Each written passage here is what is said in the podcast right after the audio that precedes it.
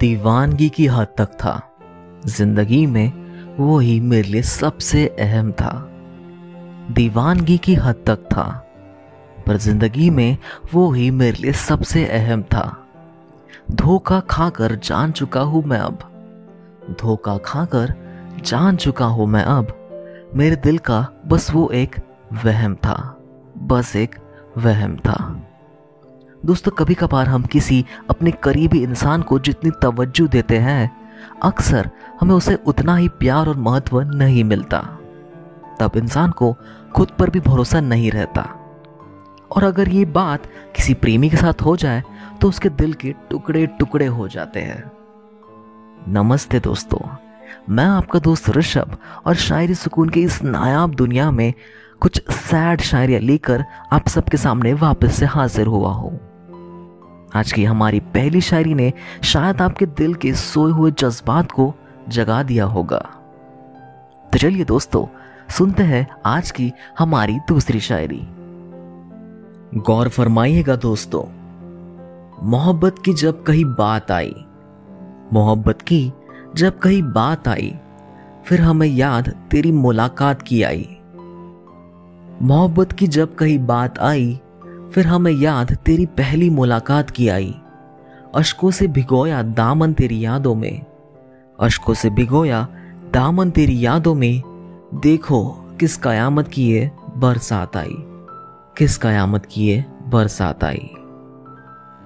आपके महबूब का दिल तोड़कर यूँ चले जाना आपके लिए किसी आफत से कम नहीं होता होगा। लेकिन जब किसी महफिल में आपके प्यार का ज़िक्र होता है आप उसकी यादों में बार बार खो जाते हो। उसके प्यार को आप कभी भुला नहीं पाते हो। मैंने ठीक कहा ना दोस्तों? खैर, अब बढ़ते हैं हमारी आज की तीसरी और आखिरी शायरी की ओर। अगर ये शायरी आपके दिल तक पहुँच जाए तो आप इसे अपने दोस्तों के साथ व्हाट्सएप पर ज़रूर शेयर कीजिएगा।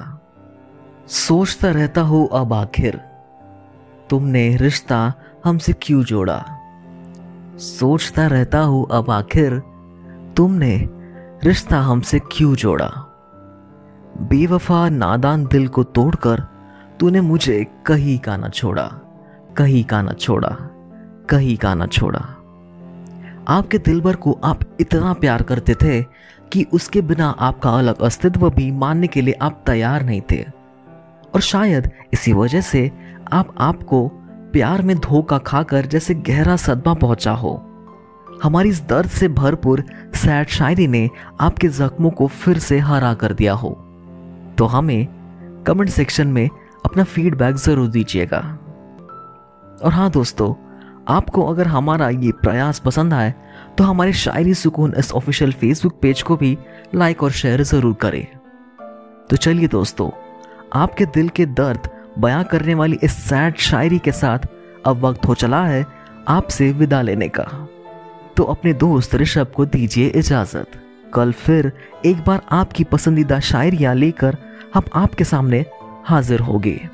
तब तक आप अपना और अपनों का बहुत सारा ख्याल रखिएगा। शुक्रिया दोस्तों।